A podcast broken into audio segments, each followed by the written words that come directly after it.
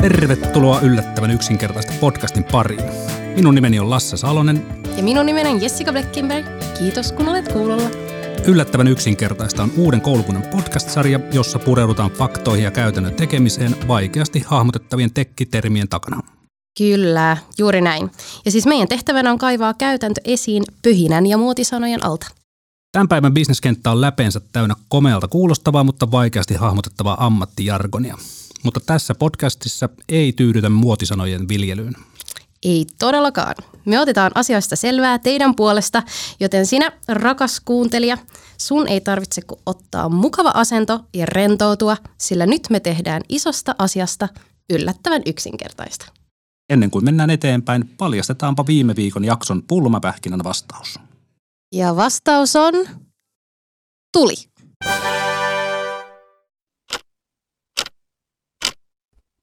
Viiden minuutin viisaus. Aloitetaan homma viiden minuutin viisaudella. Jokaisen jakson alussa toinen meistä saa viisi minuuttia arvon aikaa tutustua kyseisen jakson aiheeseen. Jep. Ja tämä tutkimusmatkailija palaa sitten viiden minuutin retkeltään ja kertoo, mitä matkalta löytyy. Ja tällä kertaa oli itse asiassa mun vuoro. Sä sait viisi minuuttia aikaa tutustua aiheeseen, joka on tällä kertaa todella laaja ja moniselitteinen. Mitä sulle jäi muistiinpanoihin aiheesta vastuullisuus? Hmm, vastuullisuus.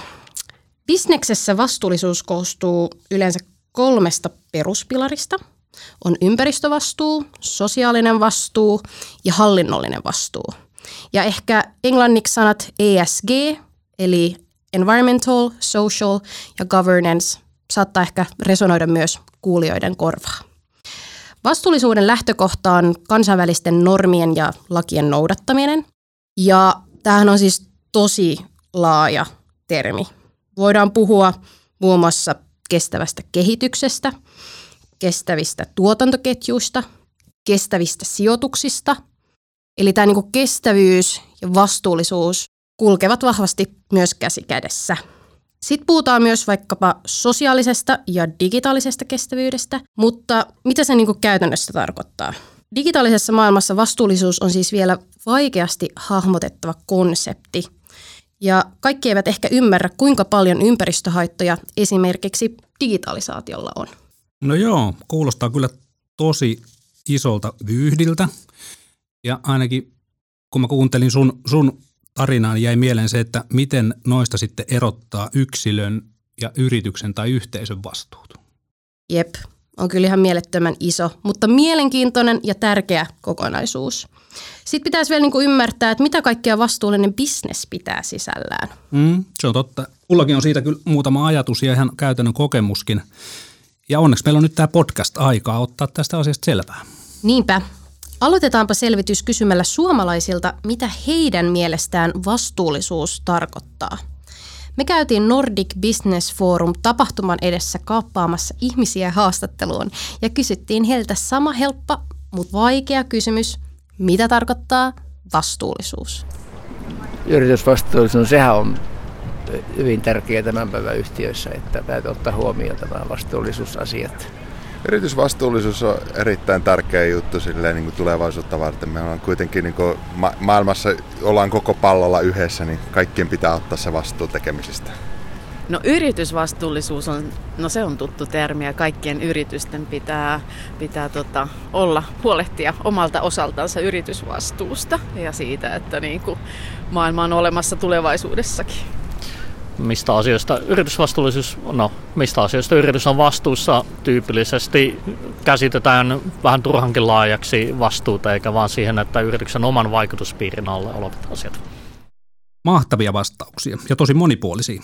Kiitos kaikille, jotka rohkeasti avasitte ajatuksia tästä aiheesta. Ja muistakaa, jos teitä pyydetään nopean haastatteluun nykypäivän digitaalisista ilmiöistä keskellä Helsinkiä, niin kyseessä voi hyvinkin olla meidän podcastin väkeä. Kyllä, rohkeasti vaan mukaan. Nyt siirrytään katuhaastatteluista juttelemaan asiantuntijan kanssa. Meillä on studiossa vieras, joka auttaa meitä tekemään tästäkin isosta asiasta yllättävän yksinkertaista. Kirsi Salonen on Eetti ryn toiminnanjohtaja. Eetti tulee sanoista eettisen kaupan puolesta ja juuri sitä Kirsi omassa työssään valvoo ja edistää. Isoimpina asioina Kirsin pöydällä ovat muun muassa oikeudenmukainen liiketoiminta, ihmisoikeudet tuotantoketjuissa sekä tämän jakson aiheena oleva vastuullisuus. Tervetuloa mukaan Kirsi. Kiitos. Miten sun aamu on lähtenyt käyntiin? Oikein mukavasti syksyisellä pyörä, pyörämatkalla Helsingin läpi. Sä oot Eetin toiminnanjohtaja, niin mitä sun työpöydällä kuuluu?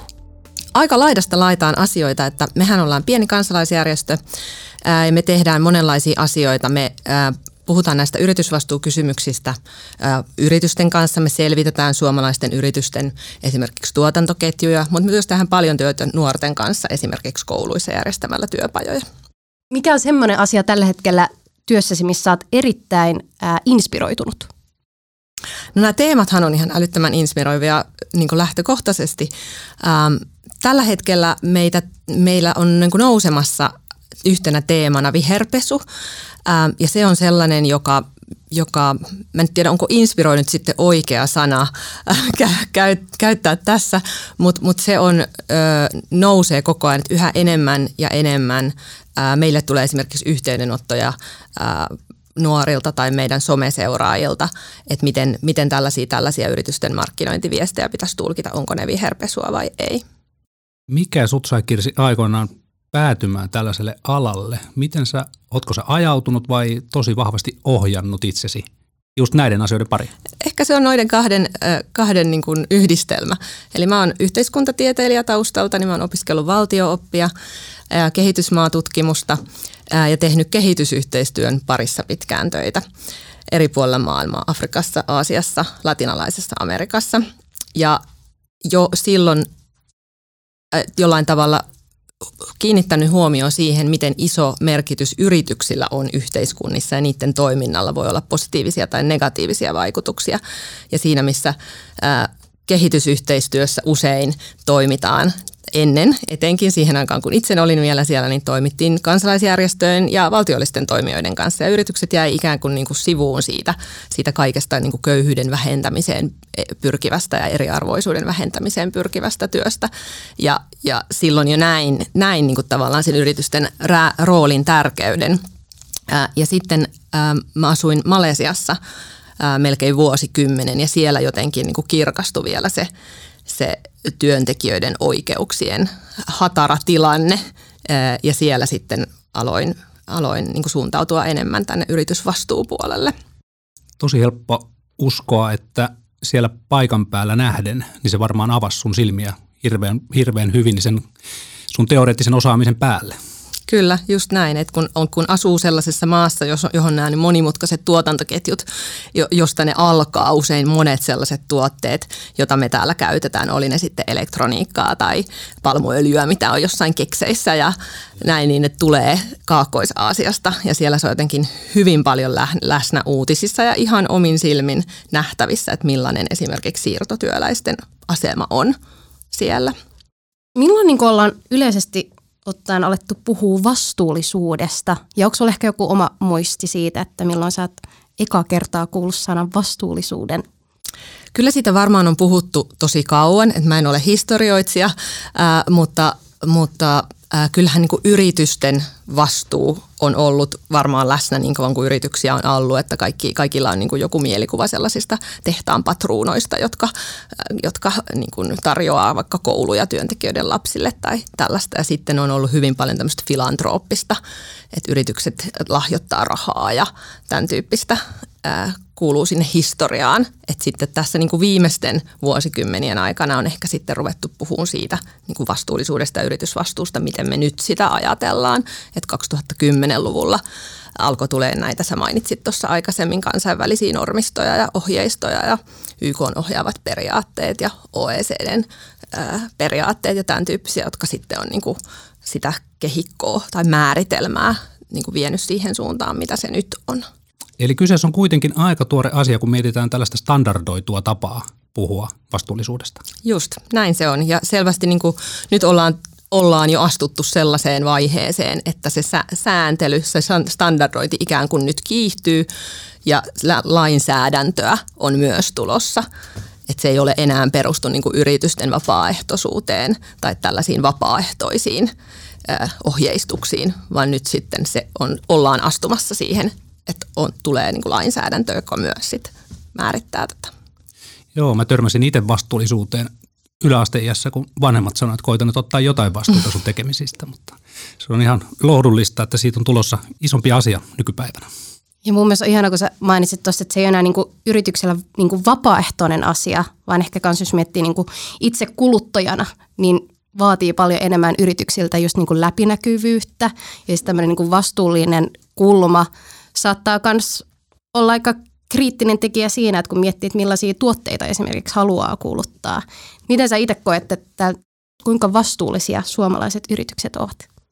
No toi on sellainen kysymys tietysti, mitä, mitä, niin kuin, mitä mekin yritetään, mihin me yritetään löytää vastauksia koko ajan. Et meillähän on sellainen niin kuin mielikuva, että suomalaiset yritykset on automaattisesti vastuullisia. Että me, tämä kuuluu jotenkin meidän niin kuin, pohjoismaiseen identiteettiin, että me oletetaan, että jos asia on kotimainen, suomalainen, niin se on automaattisesti vastuullinen. Ja sehän ei suinkaan ole niin, että kaikki kaikki, jotka uutisia lukee, niin, niin aika säännöllisesti sieltä löytyy sellaisia toimintatapoja yrityksissä, jotka ei ole varsinaisesti vastuullisia. Ja tästä on kyllä ihan tutkimustakin tehty, että esimerkiksi suomalaisten pörssiyhtiöiden ihmisoikeussitoumuksia ja, ja työtä on selvitetty. Ja, ja ihan niin kuin kansainvälisesti ollaan siellä verrokkien tasolla. Et ei, ei ainakaan erotuta niin kuin erityisen vastuullisina. Voisiko se yleinen mielikuva tulla siitä, että Suome, Suomea pidetään yleisesti aika matalasti esimerkiksi korruptoituneena maana. Kyllä, totta kai, ihan varmasti tulee ja on, onhan meillä, niin kuin meidän yhteiskunta on sellainen, että verrattuna, nyt jos vaikka puhutaan niistä arvoketjuista, niin niihin toimintaympäristöihin, missä, missä yritykset toimii, niin onhan ne niin kuin yhteiskunnat ihan erilaisia ja, ja niin kuin meillä on paljon niin kuin avoimempi ja demokraattisempi yhteiskunta täällä. Ovatko kaikki yritykset nykypäivänä vastuullisia? Me mietin, että jos ei ole vastuullinen, niin onko yritys sitten – vastuuton? Missä se niin kuin määritelmä menee, että te olette vastuullisia, mutta te olette vähemmän vastuullisia? Tämä on ihan erinomainen pointti ja tästä mekin aika usein mä sanon tänne, että, että nyt me ollaan niin kuin jotenkin siirtymässä tässä keskustelussa sellaiseen pisteeseen, että ei ole enää näin. Että tavallaan ka, ka, nyt on niin paljon puhuttu näistä yritysvastuukysymyksistä ja ne on niin, niin kuin pinnalla ja myös yrityksissä, että et, et, et voidaan jo puhua siitä, että se on niin kuin sellainen matka – että se työ pitää aloittaa. Se on paljon työtä, jos haluaa tehdä sitä vastuullisuustyötä. Ja, ja se ei ole niin kuin, että nyt se on valmis, että tämän rajan yli joku on vastuullinen ja kaikki muut on vastuuttomia.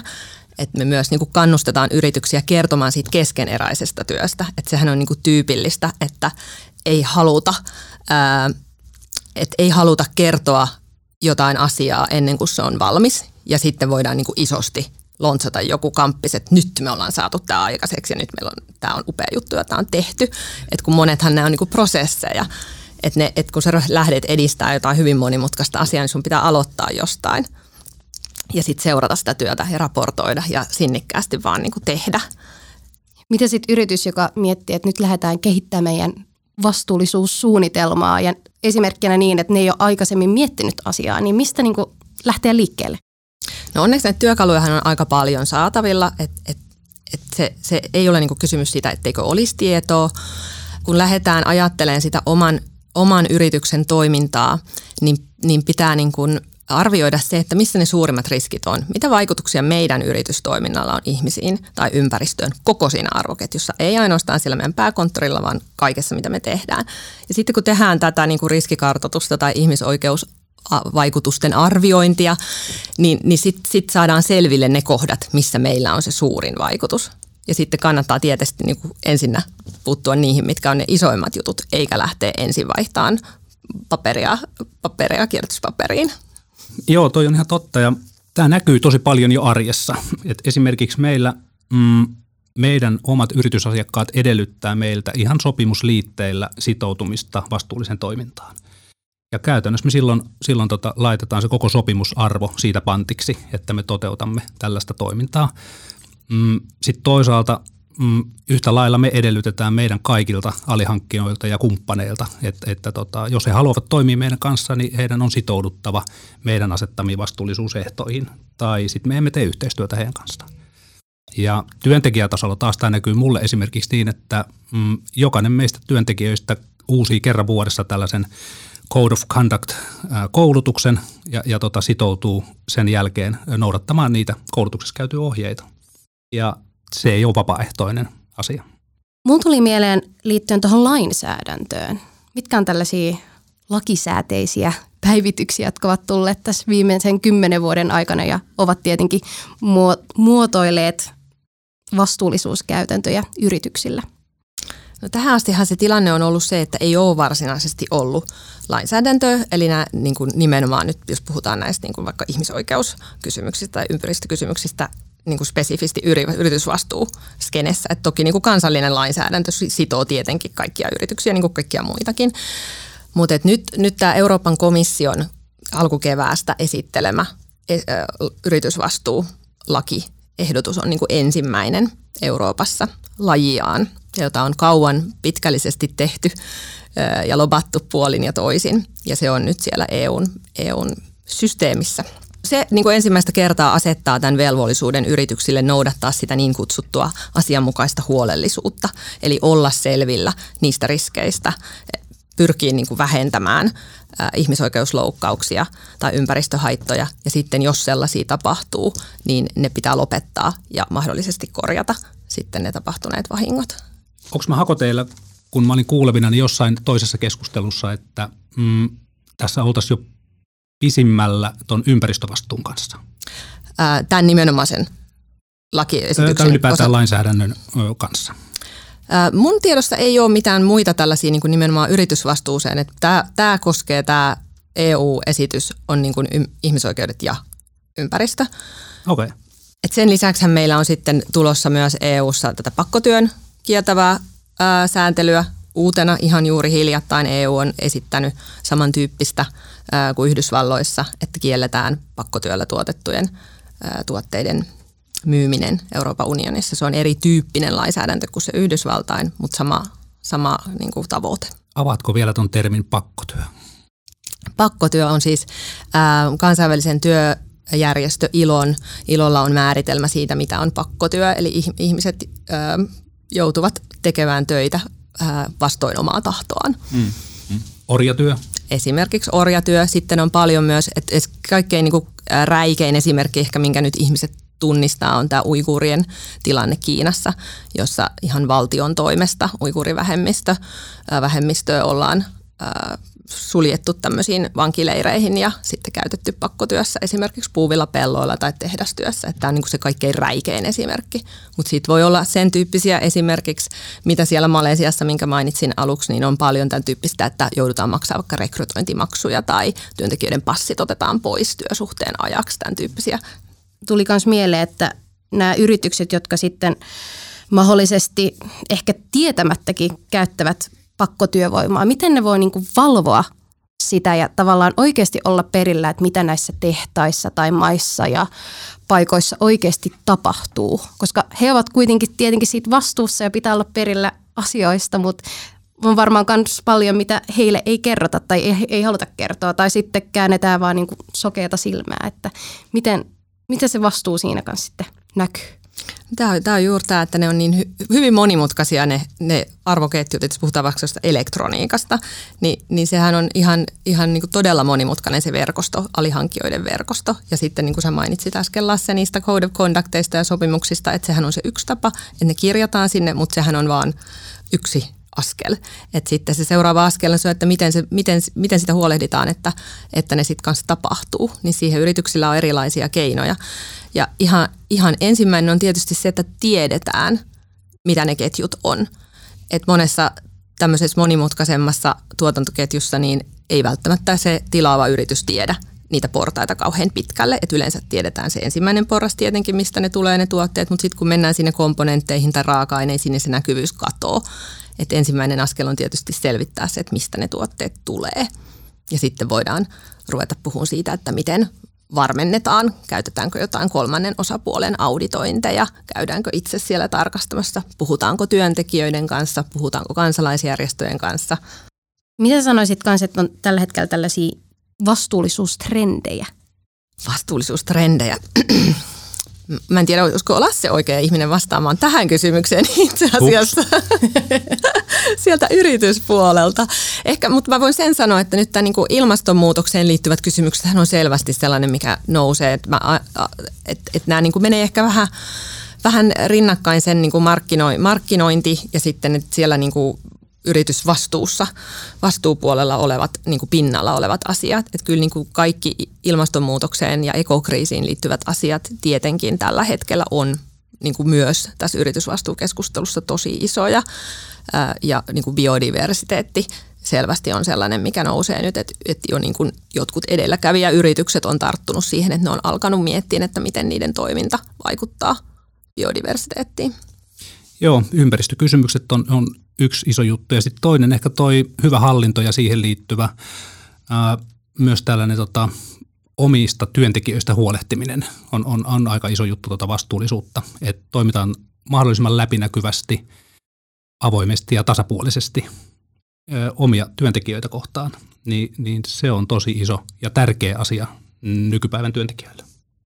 No ollaan puhuttu paljon ympäristövastuusta, sosiaalisesta vastuusta, mutta mitäs tämä hallinnollinen vastuu? Mitä kaikkea menee niin sen alle? Onko nämä raportoinnit tai mittaukset tai niin yleensä kun puhutaan siitä, siitä G-stä, mm. niin silloinhan puhutaan just näistä niin kuin korruptiosta ja hyvästä hallinnosta ja voidaan puhua vaikka veronmaksusta, mikä on aika tärkeä niin kuin globaalisti Joo. osa tätä yritysvastuuta. Et en tiedä, mulle ei ole tähän tutkimustietoa, että et, et, niin kuin suomalaisten yritysten osalta, että toki niin kuin täälläkin on, on epäkohtia, mutta globaalisti tämähän on tosi iso juttu, että, mihin, että maksetaanko veroja ja mihin ne maksetaan. Ja liittyy niin kuin hyvin paljon just tähän tekkialaan ja näihin alustoihin ja isoihin digi, digipalvelun tarjoajiin että ne olisivat ehkä niin kuin tämän tyyppisiä juttuja siellä, siellä geen alla. Ja sitten ne mittaroimisasiat taas sit liittyy ihan näihin kaikkiin, kaikkiin eri niin kuin osa-alueisiin. Mitkä on sellaisia just asioita, mitä voi mitata ja mitä siinä raportointiin, niin kuin, mitä kaikkea siihen kuuluu? No kaikkeahan, kaikkeahan voi mitata. Ja, ja sehän on, on tosi hyvä, että tämä, tämäkin on kehittymässä, tämä raportointi raportointipuoli tästä, että tästäkin on nyt tullut juuri EUlta uutta ohjeistusta, uusi kestävyysraportointidirektiivi, joka niin kuin kans ensimmäistä kertaa ikään kuin standardoi sitä. Että tähän astihan on ollut tilanne samalla tavalla se, että niitä mittareita on niin kuin maailmanpullollaan ja yritykset käyttää mitä kukakin käyttää ja jotkut ei käyttää, käytä mitään ja se on ollut vähän sellainen aika sekava se tilanne, niin nyt tämän uuden direktiivin myötä niin ainakin Euroopassa toivottavasti sitten saadaan sellaista yhdenmukaista raportointia. Eli voitaisiko ajatella, että tulevaisuudessa yrityksiä voitaisiin auditoida tämän vastuullisuuden tiimoilta, ihan samoin kuin nyt auditoidaan jonkun muiden isostandardien mukaisesti esimerkiksi toimintaa? Joo, itse asiassa se on osa tätä direktiiviä, että ne suurimmat yritykset, joita tämä koskee, niin ää, se, ne pitää auditoida. Loistavaa. Eli ne pitää varmentaa jollain tavalla. Joo, ja silloin saadaan se virallinen status siitä, että tämä on – Tämä on yhteisesti sovittujen pelisääntöjen mukaan vastuullista, todistetusti. En menisi ehkä niin pitkälle, että sanoisin todistetusti vastuullista, mutta se tieto, mitä yritykset tarjoaa, niin on ainakin ää, niin kuin vedenpitävää. Ja sitähän me ollaan niin kuin perään kuulutettu, sitä avoimuutta ja läpinäkyvyyttä, että sitä vastuu, mitään näitä vastuullisuuskysymyksiä on ihan mahdoton arvioida, jolle jos sitä dataa. Että se, että, että yritys, että se on se code of conduct, niin se on niin kuin yksi asia. Mutta jos ei ole sitä dataa, niin kuin sen perusteeksi, että miten se toimii käytännössä, niin silloinhan ei voida vielä sanoa, että toteutuuko se. Totta, on tehty vain dokumentti. Niin. Ollaan Kirsi paljon puhuttu nyt yrityksistä, yhteisöistä, niiden vastuusta. Mm, Voisi vähän ulottaa tätä keskustelua nyt sinne yksilötasolle. Me kaikki yksilöt kuitenkin muodostetaan se yhteisö tai se yritys. Mitä sä antaisit neuvoksi ihan meille yksittäisille ihmisille? Miten meidän pitäisi näistä asioista ajatella? Pitäisikö meidän olla jo vähän niin kuin häpeissään, että näitä ei ole ennen tullut ajateltua vai miten pitäisi toimia? Tämä on, tämä on semmoinen ikuisuuskysymys, tämä niin kuin, että kenen vastuulla mikäkin asia on. Ja tästä niin kuin paljon, mekin puhutaan tästä paljon ja totta kai mä olen samaa mieltä siitä, että, se, että yksilöllä on vastuu. Että mehän yksilöthän tämän yhteiskunnan tekee ja yksilöt, yritykset muodostaa ja näin päin pois, että totta kai yksilöillä on vastuuta, me voidaan asettaa pain, niin kuin paino. Sekä meillä on se omat valinnat, mihin me voidaan vaikuttaa suoraan, ja sitten se, miten me toimitaan ja miten me vaikutetaan niin kuin yhteiskuntaan, miten me äänestetään, millaista palautetta me annetaan yrityksille, miten, miten me toimitaan niin kuin yhteiskunnan jäseninä. Niin, niin mä kuitenkin painottaisin niitä muita asioita enemmän kuin sitä omaa kuluttamista. Et se, et se niin kuin ra, meillä on sellaisia rakenteita, jo, jotka niin kuin on niin isoja ja tärkeitä, että ne on niin kuin ensisijaisia, mitä pitäisi muuttaa. Mutta totta kai meidän kaikkien pitää myös kiinnittää huomioon siihen, mitä me itse tehdään. Ehkä yksi, mikä tuossa nousee itselle mieleen, on se, että kun huomaa jotain, mikä, mikä ei tunnu itsestä hyvältä, niin siitä pitäisi pystyä ja, ja uskaltaa kertoa, ehkä siellä oman yrityksenkin sisällä. Siinä me suomalaiset ei ehkä olla tunnetusti ihan hirveän hyviä. Ja tämmöinen puheeksi ottaminen voisi vois olla monesti paikallaan näissä asioista, jotta ne sitten pääsisi kehittymään. Ja varmaan siellä yrityksen sisällä niin nämä, vastuullisuuskysymykset on pitkään ollut, ehkä joissain yrityksissä vielä on, ja varmaan tässä on niin tosi paljon eroa, että, toisissa, että miten, millaisia yrityskulttuureita on. Että toisissa yrityksissä koko henkilöstö niin kokee vahvasti ää, niin kuin olevansa arvopohjaisesti töissä ja niin kuin ymmärtää sen, että jos yrityksellä on, on jotain arvoja tai niin kuin strategiassa vastuullisuuskysymyksiä. Ää, toisissa yrityksissä vastuullisuusihmiset joutuu koko ajan tekemään sellaista sisäistä vaikuttamistyötä, että ne sais niitä asioita läpi. Että, että se, uskokaa nyt. Niin, että tämä on tärkeää ja tähän pitää laittaa resursseja. Että se varmaan, varmaan niin kuin on monia asioita, mitkä siihen vaikuttaa siellä yrityskulttuurissa, mutta että jos ei ne tuu sieltä huipulta, niin sitten niitä on varmasti todella vaikea saada sinne istutettua sinne. Että kyllä se niin kuin ihan ylimmän portaan sitoutuminen näihin asioihin on ihan ensisijaisen tärkeää. Mm. Mä itse on tuun tuosta niin startup-maailmasta ja siellä on paljon pieniä yrityksiä ja help, se on varmaan helpompaa pienellä yrityksellä heti lähtee miettimään niin kuin omaa vastuullisuutta ja tavallaan sitä strategiaa, että lähdetään tekemään niin kuin vastuullista toimintaa heti ensimmäisestä päivästä. Mutta sitten esimerkiksi tämmöinen enemmän etabloitunut suuryritys, jolla ei ollut ehkä niin vahvasti lästettä vastuullisuutta siinä omassa strategiassa, niin miten sitä pikkuhiljaa voi sitten lähteä tuomaan siihen omaan bisnesstrategiaan? Jos olisin strategiakonsultti, niin osaisin paremmin vastata tähän kysymykseen. mutta tällaisena ihmisoikeusjärjestö-ihmisenä, niin, niin vaikea vastata tuohon. Mutta mun mielestä sä, sä niin oot tuossa niin aika siellä lähellä sitä asian ydintä, että mikä, mikä mättää yleensä, on se, että, sul, että ne pienet startupit, jotka nyt syntyy, niin niillähän on mahdollisuus niin kuin alusta asti lähteä ratkomaan jotain ongelmaa, mitä meillä on täällä yhteiskunnassa.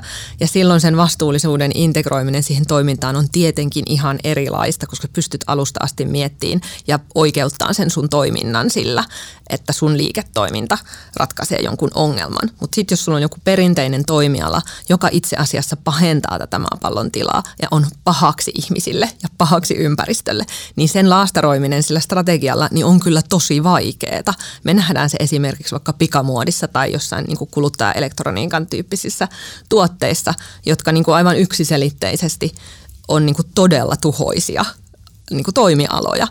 Ja, ja silti ne, ne niin kuin yrittää uudelleen keksiä itseään sellaisiksi, että ne olisivat kestäviä, mutta se näyttää niin ulkoapäin mahdottomalta se yhtälö, kun se perustuu siihen luonnonvarojen niin kuin tuhlailevaan käyttöön ja, ja ihmisoikeuksien polkemiseen.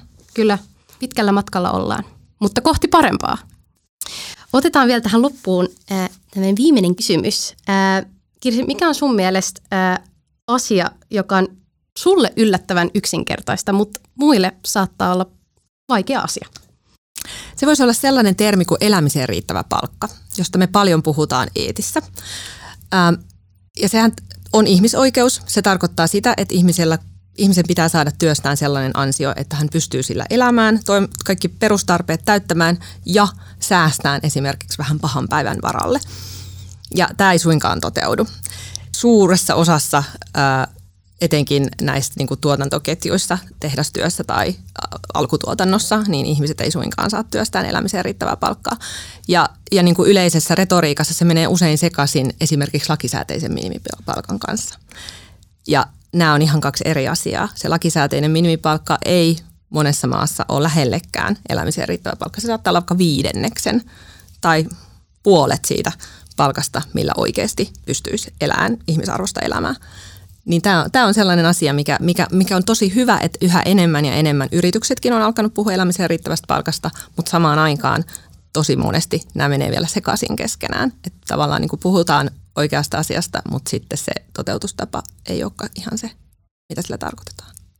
Kiitos, että tulit mukaan meidän studioon. Kiitos teille, oli hauska aamu. Ihanaa, ihanaa että oli hauskaa. Se on tärkeää.